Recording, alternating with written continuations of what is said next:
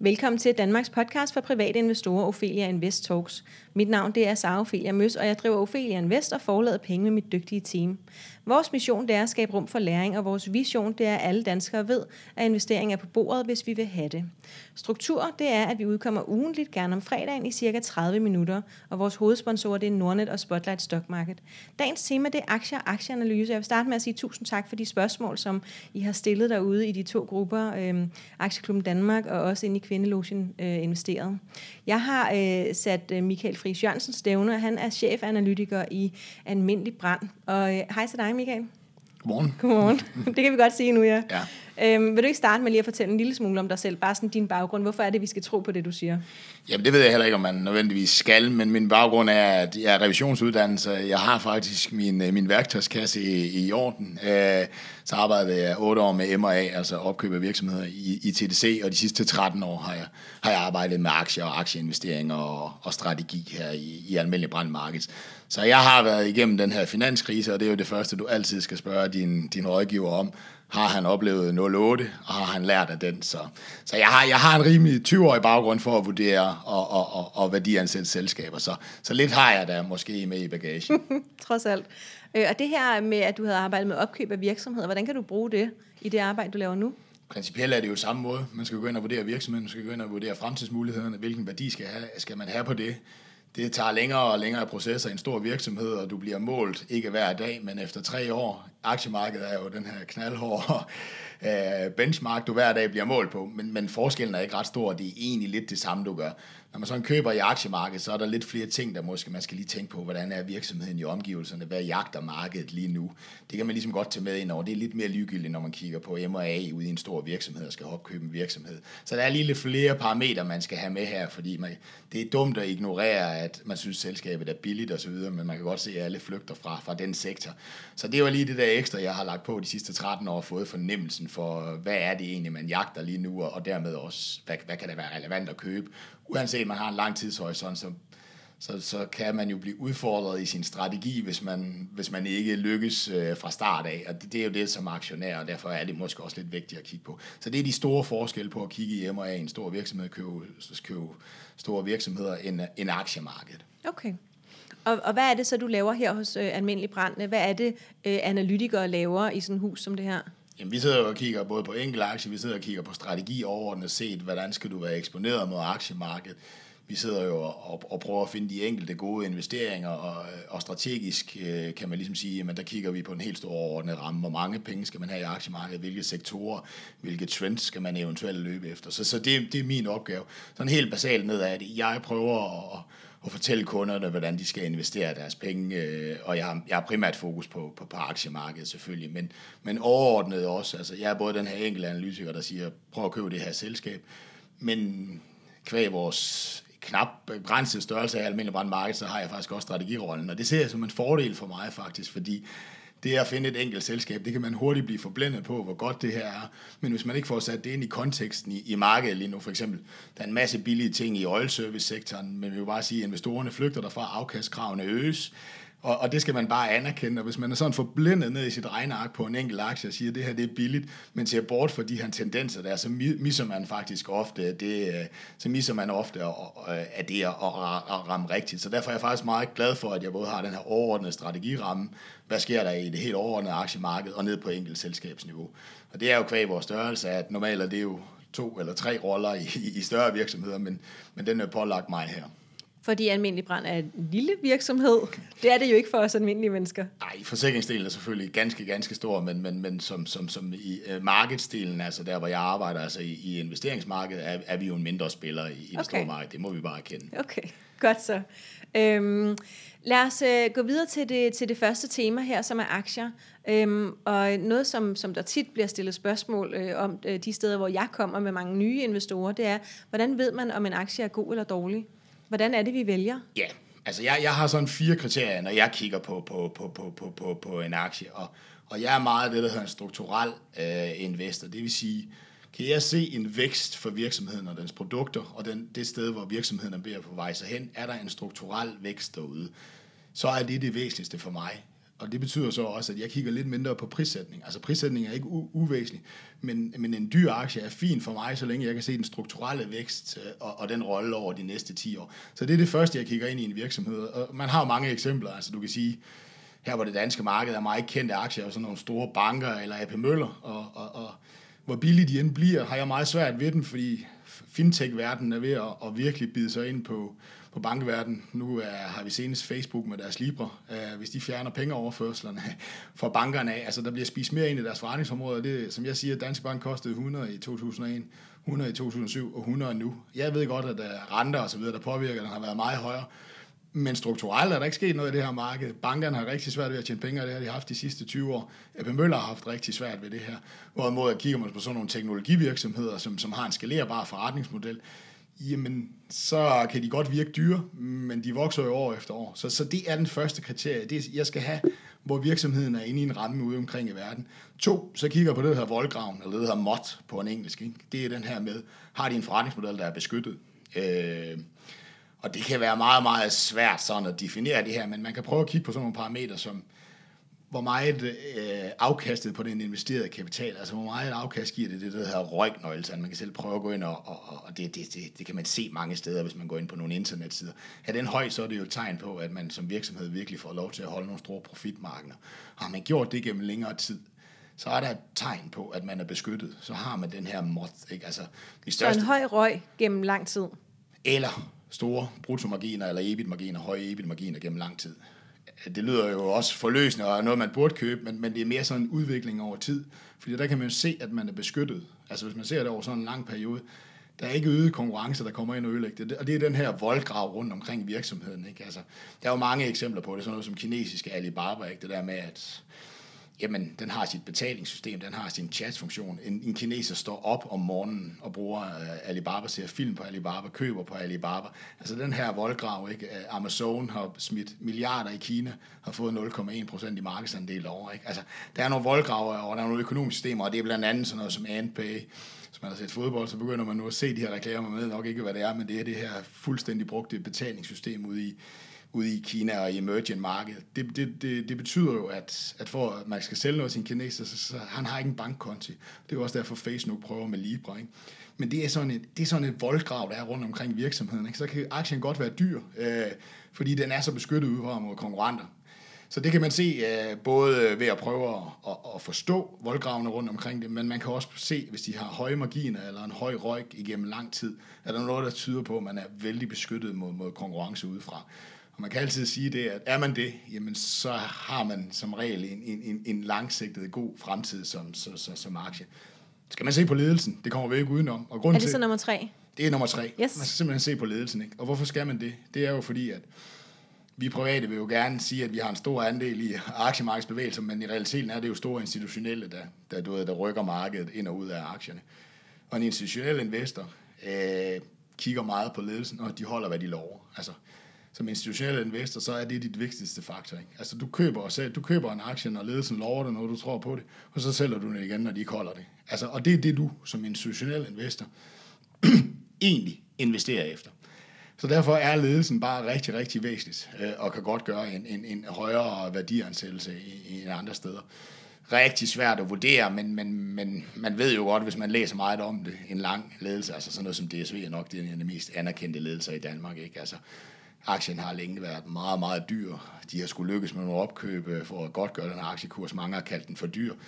Men investorerne er jo fuldstændig ligeglade, hvad vi analytikere går og siger, ikke? Fordi ledelsen holder, hvad de lover, yes. Og der bliver ikke solgt af den. Så det er også sådan noget, som man kan bare ikke helt ignorere ledelsen. Ikke? Så det er nok de 3 væsentligste kriterier, jeg sådan lægger ind. Og så har jeg en sidste, som jeg også sådan lægger ind. Skalerbarhed. Det er jo her, hvor vi er over i teknologi-software-sektoren. Ikke? Det her med, at en omsætningskrone ryger lige ned på bundlinjen. Ikke? Altså, når du kan prøve at finde de forretningsmodeller, der gør det her, og der er vi jo meget over i softwarevirksomheden, sådan noget som Salesforce, som måske ikke så mange kender, som en aktie, er jo sådan et eller andet, hvor recurring revenue, altså det er kunderne, det er en licensmodel, så omsætningen kommer hele tiden ind. Der skal selvfølgelig investeres lidt, men pengene ryger ned på bundlinjen. Den her skalerbare forretningsmodel, når du rammer den rigtigt ud i aktiemarkedet, og rammer de her virksomheder, som enten går fra en ikke-skalerbar til en skalerbar forretningsmodel, eller det modsatte, så skabes der nogle enorme afkast, og det negative afkast også. Og hvor man kan se det her, det er jo stigende marginer, ikke? Eller at man har den her meget, meget ofte, at en stor del af det ekstra omsætning, der kommer ind i et år over en længere periode, ryger ned på bundlinjen. Så hvis forretningsmodellen er sådan, og tallene støtter det her, så rammer man som regel også rigtig, rigtig en givtig aktie, der kan klare sig rigtig godt. Så det er de 4 kriterier, jeg vurderer en aktie ud fra, og så er det jo vigtigt at sige, enkelte aktier kan se blændende ud, men de skal jo følges, for tingene skifter, ikke? Følges, som i man skal følge med? Man skal følge med i tingene, ja. Og derfor det at sige, at en enkelt aktie er god, det er jo lige nu. Ny teknologisk udvikling kan gøre, at der, hvor man ikke var skalerbar, bliver skalerbar. Det er jo noget, det AI måske kommer til at betyde i fremtiden, at flere virksomheder bliver meget mere skalerbare. Men hvis din virksomhed ikke følger med i den her, så får konkurrenterne alle de her fordele. Så du ved, det at sige, at en enkelt aktie er god. Jeg har de her 4 kriterier, men fordi man engang har investeret i den, og de har haft de der, det er altså ikke nok. Man er også nødt til at følge med i den. Så jeg er jo også mere til at sige, at aktiemarkedet er godt. Det stiger historisk set 7% om året. Det at udvælge enkelte aktier, jamen det er selvfølgelig en lidt sværere disciplin. Ophelia Invest Talks er sponsoreret af Nordnet Markets. Nordnet Markets er Nordens bredeste kotagefri udbud af børshandelprodukter, hvor du kan investere i op- og nedgange i forskellige indeks, råvarer og aktier verden over. Udbuddet omfatter både bull- og bear-certifikater samt mini-futures. Bemærk, produkterne er komplekse og kræver en god forståelse for de underliggende markeds- og produktspecifikke vilkår og egenskaber. Du kan læse mere på nordnet.dk. Ja, skal vi så ikke gå videre til de her megatrends, som jeg ved, du ved en masse om? Ja, eller jeg investerer i hvert fald efter den, kan man ligesom sige. Det, for mig er det egentlig... Jeg prøver på sådan lidt en mission over for i hvert fald grønne, grønne aktionærer, men sådan set også alle, og prøver at sige, at aktiemarkedet er egentlig ikke så skræmmende. Det kan være skræmmende at vælge en enkelt virksomhed. Det kan være farligt at vælge en enkelt virksomhed. Det viser mange udviklinger jo selv i de mest drømmevirksomheder, som lige pludselig kan vende rundt, ikke? Men rammer man en rigtig trend eller en megatrend, altså det vil sige en samfundsudvikling, et marked, der udvikler sig, jamen så, og man investerer bredt i det her, i flere forskellige virksomheder, så er det ikke så vigtigt at vælge virksomheden. Men man er næsten sikker på, at branchen udvider sig, og det vil sige, at man er næsten sikker på, som investor, hvis man rammer trenden, at man faktisk skaber et afkast, der i hvert fald som minimum svarer til aktiemarkedet, men ofte også over, ikke? Så det vil jeg anbefale mange at kigge på, at bruge en god del af deres portefølje og investere efter, ikke?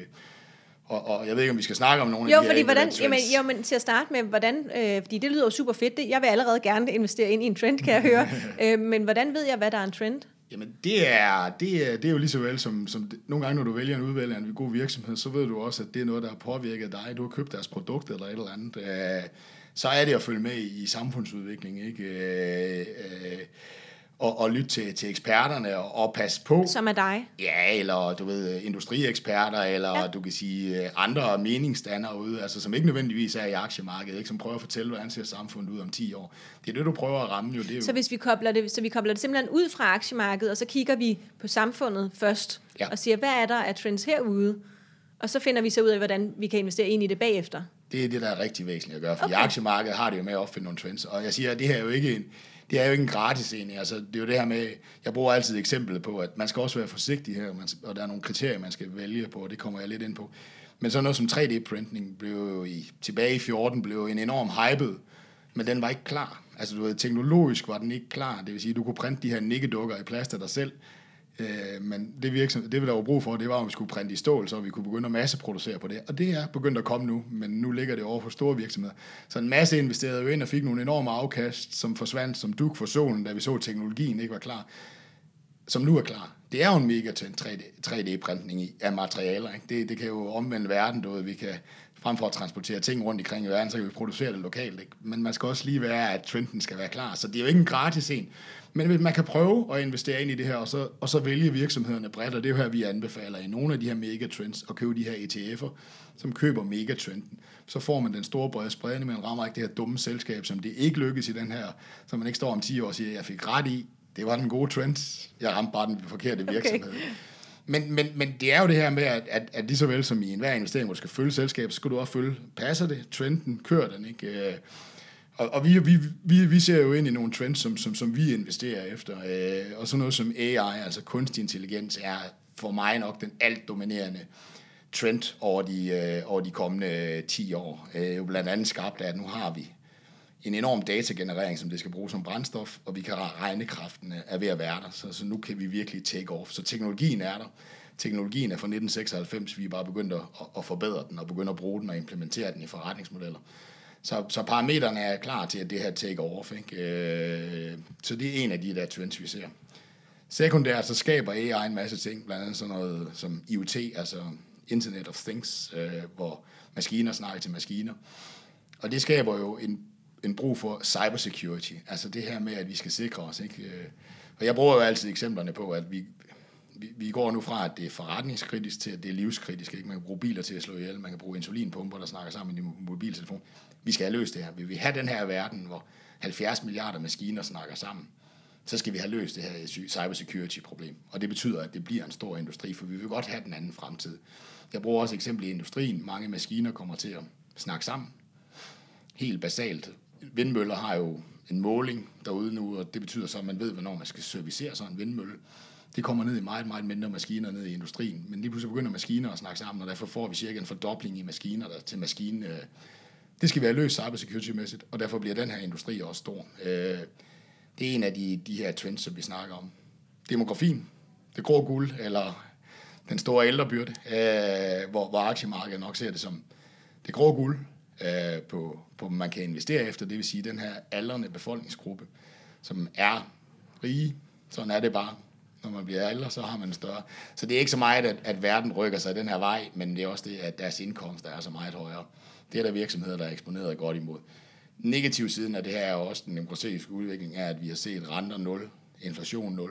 Mange diskuterer, om det er, fordi den demografiske udvikling simpelthen lægger en dæmper på den økonomiske udvikling.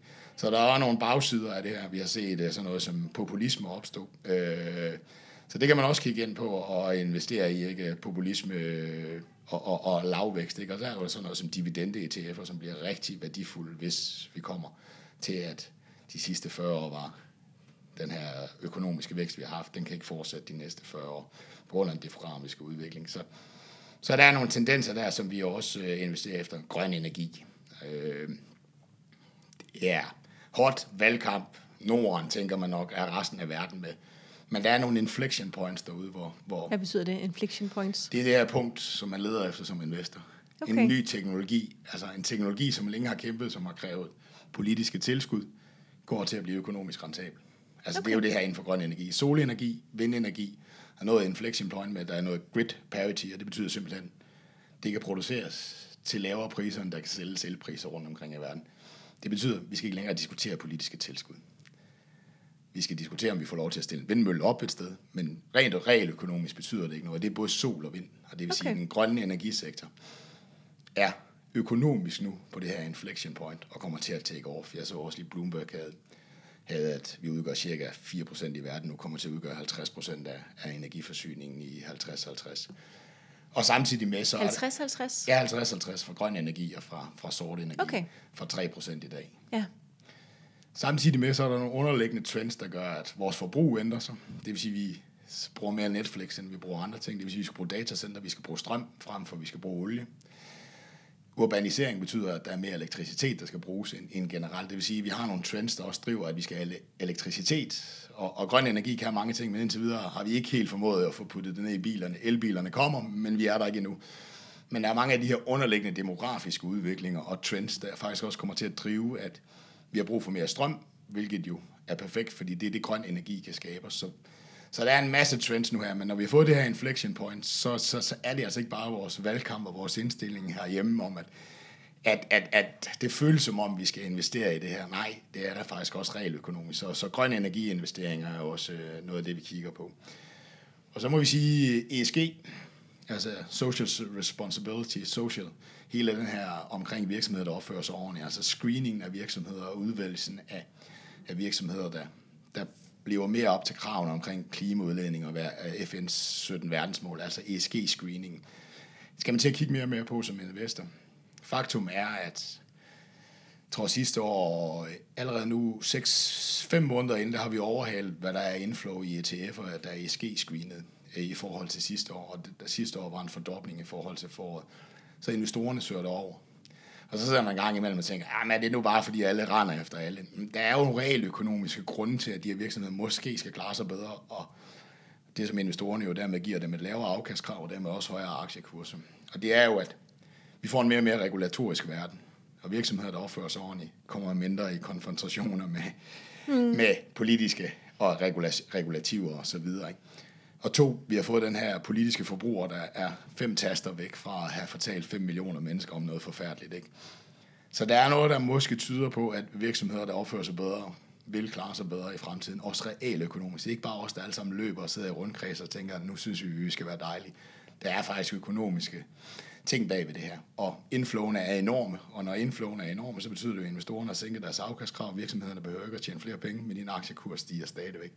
Eksemplet er jo grøn energi og olie. For 5 år siden, grøn energi havde et afkastkrav på cirka 15%, olie havde det også. Nu er der 7% på grøn energi, det vil sige, at du har kunnet fordoble din værdisætning på dine grønne energiaktiver, bare fordi investorerne har sænket afkastkraven. Til gengæld er de hedder de nu 20 på olie. Det vil sige, selvom selskaberne tjener det samme, så har man sendt aktiekurserne ned. Og det er jo nogle af de her flow, eller de her ting, som er vigtige at forstå som investor. Så ESG kan virke som om, at vi er gået helt amok i den danske valgkamp, at alle, men der er enorme inflows derude. Og det ser man jo primært i ETF'erne, hvor man kan følge flow, og der er enorm inflow i de her. Og det betyder, at investorerne sænker deres afkastkrav til de her virksomheder og hæver det til andre. Det kan du lige så godt nyde gavn af. Så der er nogle ETF'er, som er ESG-screenet, eller du kan prøve i din aktieportefølje og prøve at kigge på, hvordan er din virksomhed i en ESG-verden, altså social responsibility-verden. Ikke? Der kommer flere og flere rapporter på de enkelte selskaber. Ophelia Invest Talks er sponsoreret af Spotlight Stock Market. Spotlight er markedspladsen, hvor investorer og vækstselskaber mødes. Hos Spotlight er det enklere og tryggere for selskaber at være noteret. De tilbyder en helhedsløsning, som øger synligheden for deres selskaber gennem unikke mediesamarbejder. Investorer får gennem Spotlight mulighed for at blive medejer i mere end 170 vækstselskaber i forskellige brancher fra flere lande. Deriblandt selskaber som Freetailer, Synthetic, MR og Barnhoff. Og inden vi så går videre, nu nævner du rigtig meget ETF'er, men hvordan i forhold til, at ETF'er ikke bliver beskattet ligesom danske fonde, altså aktivt og passivt forvaltede fonde, kan du prøve at fortælle lidt om, hvordan skal man navigere i, at vi får adgang til nogle super spændende megatrends via ETF'er, men at vi så bliver beskattet ikke helt så fordelagtigt som med vores aktiegevinst. Ikke at der er noget ved det danske skattesystem, der er fordelagtigt, men der er noget, der er værre end andet. Og det her med at skulle være lagerbeskattet af sine frie midler, det er ikke så fedt. Og hvis du sidder derhjemme og lytter med her, der ligger nogle artikler på Ophelia Invest om beskatning, som du lige kan læse op på, hvis der er. Men kan du prøve at sige lidt om det? Helt blandt andet, at vi skruer virksomhedspenge, ofte sikkert ikke dine lyttere, eller pensioner, ligegyldige. Yes. Så har vi private penge. Ja. Og der kan vi ligesom sige, at fra næste år af, der bliver noget af det jo aktieindkomst, og dermed ikke... Men stadig lagerbeskattet. Stadigvæk lagerbeskattet. Og det er selvfølgelig, at man skal løbende op med sine investeringer, men der er faktisk lavet analyser, der viser, at lagerbeskatning kan være lige så fin, fordi hvor lang tid holder du egentlig dine investeringer, for at du får den her lagerbeskatning hentet ind. Men det er da klart, det er da irriterende, hvis du køber noget og skulle ligge der 30 år, så er rentes rente på din lagerbeskatning. Den skal man ligesom have til det her. Og 2... Vi ved faktisk ikke endnu, hvilke ETF'er, der bliver aktieindkomstbeskattet, og for næste år kan det være ret væsentligt. Altså det er ikke alle sammen? Det er ikke alle sammen, fordi man skal ansøge omkring det, og så skal man sende dokumentation til skattevæsenet, også selvom man lever op til alle kravene. Okay. Så vi er lidt i en black box der. Vi formoder, at nogle af de helt store ETF'er vil selvfølgelig gøre det her, noget som danskerne bruger meget. Vi gik engang, jeg snakkede med skat og sagde, kan I give os sådan en liste? Ej, så mente de, at de promoverede nogen i forhold til andre, fordi at du ved, at der var skattemæssig forskel. Men selv gående ind i året, så kan de godt sige, at de er det, men hvis de ikke får indsendt dokumentation, så når vi står ved udgangen af året, så det er noget, man skal følge med i, og desværre stadigvæk lidt problematisk. Og det bliver rigtig problematisk, hvis det bliver kapitalindkomst, fordi lovforslaget... Det er det jo nu, ikke? Jo, der er jo kun 1% på grund af progressionsgrænsen, men den ligger jo altså til at blive fjernet, det vil sige, at kapitalindkomst kan blive personlige indkomster, det vil sige, hvis man er topskatteyder. Så man skal passe meget, meget på, og jeg vil faktisk sige, ETF'er er super simple, super gode produkter. Det, du skal holde øje med, det er ikke frygten for, hvad der sker inde i ETF'er, eller om de er usikre. Det er, du er nødt til at faktisk sætte dig lidt ind i skattesiden. Ja, der er ingen vej udenom. Der er rådgivning. Og det er jo også derfor, at vi slipper ikke, vi snakker ikke så meget om ETF'er. Vi har en masse produkter, som vi forvalter for kunder. på ETF-siden, for vi er stadigvæk lige nødt til at holde lidt hånd i hanke med den skattemæssige side og rådgive folk omkring de her ETF'er, ikke? Lige sikre os, at de får dem, der ikke undgår det. Lad os parkere den, og så jer derhjemme, jeg skal nok holde øje med det og opdatere løbende. Så for nu så bare vid, der er nogle megatrends, der er nogle ETF'er, der følger dem. Er der også nogle danske fonde, der følger nogle af de her megatrends? Kan man få lov til at købe noget, der ikke er en ETF? Jeg er ikke stødt på det perfekte. Det, der er så godt ved ETF'en, det er jo, at vi har selvfølgelig fonde, der siger, at du ved, man kan jo købe teknologi i en investeringsforening, der gør det her, og den får selvfølgelig også en spredning, men den har jo den her højere omkostning. Det, jeg så godt kan lide ved ETF'erne, det er jo det her med, at vi får spredt os rimelig billigt ud over en masse selskaber inden for samme teknologi. Så der er ikke et dansk alternativ til de gode megatrend ETF'er? Der er nogle investeringsforeninger, hvor man ligesom kan sige, der er lidt mere overordnet, men sådan hvis man vil rigtig bore ned i AI for eksempel, eller robotics. Nej, det findes ikke. Jeg købte også, det er det, jeg plejer at sige, når jeg holder foredrag, som jeg gjorde i går aftes. En eller anden dag, så møder du en ETF, hvor du ikke kan lade være med at købe den. Og for mig var det sådan en AI og robotics ETF, ikke? Ja. Og så skal man lige en gang imellem passe på, fordi at nu er AI jo et buzzword, lidt ligesom når vi så cryptocurrency, og lige pludselig, da vi så cannabis, så skulle man bare smække det på en tankstation, så kunne man børsnotere det. Nogle af de her ETF'er, der er kommet til at hedde Robotics and AI, er begyndende, for AI er rigtig svært at investere i for de her virksomheder, for der er 8 store virksomheder i verden, de har alle sammen omkring 1000 milliarder i markedsværdi, det er dem, der styrer AI-verden, og så er der ved at være en underskov, der er ved at vokse op. Så pas lidt med at tro på, når man har købt en ETF, og der er påklistret AI, at de er rigtig dygtige til at fange AI-investeringer. Godt, så vi skal lige tjekke, hvad der faktisk ligger i den. Deklarationen er lige så vigtig en gang imellem lige at gå ned og læse om. Og det er bare for at sige, at AI er ikke muligt. Altså, jeg er enormt investeret i AI, men det er via private equity, fordi at det er det, der er muligt lige nu. Det er den her underskov virksomhed. Og private equity, kan du lige bare med 2 ord sige, jeg er et selskab sammen med nogle private, altså uden for aktiemarkedet. Yes. Fordi jeg er så sikker på AI-bølgen, ikke? Så jeg har sgu investere i det, men har også haft rigtig svært ved at finde på aktiemarkedet. Det er rigtigt at investere i, og derfor har jeg købt en privat. Har jeg investeret i en privat virksomhed, der er inden for den her virksomhed. Yes, godt. Så det er den vej, der er ind, hvis man skal direkte. Godt. Ja, lad os gå en lille smule videre, så det ikke bliver for komplekst her. Så du fik nævnt en masse forskellige megatrends, og også nogle, supporterende trends. Så elektricitet, det er for eksempel en trend, der ligger under en anden trend. Præcis. Godt. Så var det rigtigt forstået.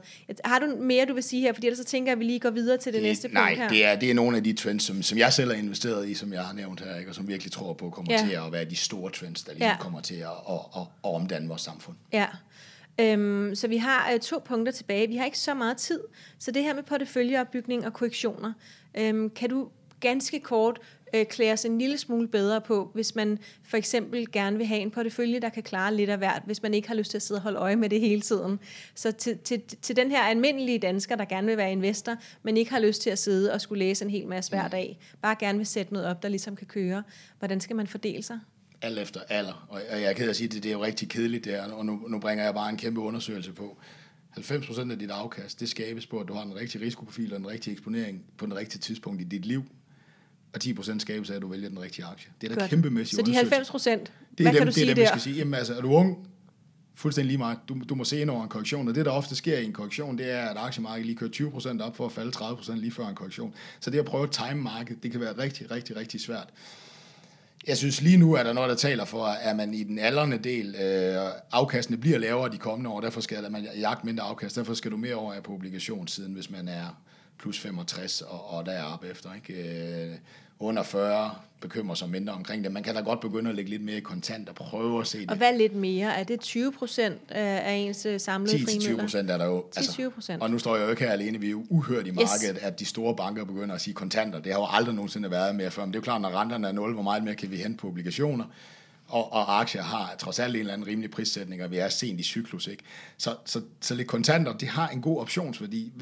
Man skal ikke ud og realisere det, hvis man nu får den her korrektion. Men 10-20%, det her og time det her. 3 år, følge en strategi, have det godt i maven.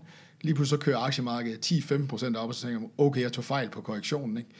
Og køber ind deroppe, ikke? Og så var det de 20%, ikke? Så hvis du gør det nu og begynder at lægge rigtig meget kontant, så skal du være rigtig god til at følge en strategi, og så sige de næste 3 år, Der gør jeg det ikke, altså medmindre vi får korrektionen, ikke? For ellers så er det rigtig, rigtig svært at prøve at time de her korrektioner. Man kan godt begynde så småt at bygge en kontantopfølging op, for vi er sencyklisk, om vi vil det eller ej. Men kun 10-20%? Maksimalt, vil jeg sige. Maksimalt. Og så de andre skal være i aktiemarkedet, hvis man altså er under 40? Ja, det vil jeg sige. Nej, man kan også godt tage lidt obligationer, ikke? Fordi, bare fordi renter er 0, så skal vi jo ikke tro på, at de ikke kan blive minus. Det har de været før, så... Så du ved, jeg vil sige, hvis man vil have den der, altså du har bedt om den der, man ikke skal følge, og det er jo den sådan det klassiske for en 40-årig 50-50. Altså ja. 20% kontant, 30% obligationer, 50% aktier. Så kommer du aldrig rigtig til skade. Men det er, hvis man er 40. Hvad så, hvis man er 20? Fordi det har vi fået et spørgsmål om. Hvis man sådan er helt ung, 20-25, hvad skal man så gøre? Og ikke vil følge 100% aktier. 100% aktier? Der er jo ikke, der er spredning. Ja, god, stor spredning. Det vil sige... Nogle af de her globale ETF'er, altså der er en, der kommer og spørger, jeg skal første gang på markedet, købe verdensindekset. Måske endda med et ESG-tilt. Altså du kan købe 1600 aktier, der er ESG-screenet. Du køber hele verden. Har du et navn på den ETF? Det ved jeg, at der sidder nogen, der gerne vil vide. Jeg har den ikke lige med nu, men hvis man googler ESG Usage ETF, så kommer den, og har omkostning omkring 0,20, og egentlig vi bruger rigtig meget. Ja. Fordi så har man lige det der lille tilt, hvor man egentlig måske kan slå markedet på det, at den er screenet på ESG, og at, yes, at virksomheden opfører sig ordentligt. Så det vil være sådan en af de her ting, have lidt i, du ved, det vil være den simpleste måde at komme ind i aktiemarkedet på. Få fornemmelsen af, hvad der sker i aktiemarkedet, og så kan man så begynde at bygge nogle af de her megatrends på, hvor man bliver mere aggressiv. Og der synes du ikke, det gør noget, at det er en ETF, fordi der kunne vi jo godt få nogle dansk forvaltede fonde, som har en stor global spredning. Og det er også fint. Og det er jo så, at man skal gå fra de 0,2% til 0,5%, hvis man vil have sådan noget. Og det er også fint. Hvis man nu synes stadigvæk, at det er lidt scary med ETF'erne. Og skattemæssigt kan det give mening. Tiden er desværre allerede gået, Michael. Er der noget, som du tænker sådan afsluttende, at du vil sige om nogle af de her emner, eller porteføljeopbygning eller korrektioner? Har du sådan? Jamen det er den her, husk nu på at have den rigtige risikoprofil. Ikke? De her 90%, der er hentet i afkastene, det er afgørende af din risikoprofil. Og folk tænker, du kommer ind i en bank, og så er der en, der spørger dig om dine risikoprofiler og så videre. Det er da så ligegyldigt for min afkast. Det er det her, og helt basalt set, det er det. Når du har det godt i maven, så tager du rationelle beslutninger. Tager du rationelle beslutninger i et aktiemarked, så giver de 7% om året som minimum i afkast. Det er det lange, seje træk. Så længe du kan træffe rationelle beslutninger, og ikke sælge på toppen, eller købe på toppen, når alt ser godt ud, og panikker og sælge der. Altså, det at kan træffe de rigtige beslutninger, det er den rigtige risikoprofil. Vi kan godt synes, det er røvhammerne kedeligt at snakke omkring det her, men det er bare så væsentligt for dig som investor. Og så kan vi måske lige sige med et helt konkret eksempel, hvis vi sætter 100.000 kroner i banken og får 7% inklusive renters rente, så bliver de 100.000 til 800.000 på 30 år, så hvis det er pensionen. Så de her 7% er kedelige og bred og så videre. Det er 700.000 i afkast, og det er så med 0,5% i gebyr. Det andet tip, det er at prøve at gå ind og prøve at se nogle af de videoer, der ligger omkring renters rente, og så begynder man måske at forstå, og så bliver man glad. Lad os slutte on that note. Så tusind tak, fordi du ville være med, Michael. Og tak for jeres feedback på Facebook. Du kan følge med på Facebook, Instagram og YouTube under Ophelia Invest.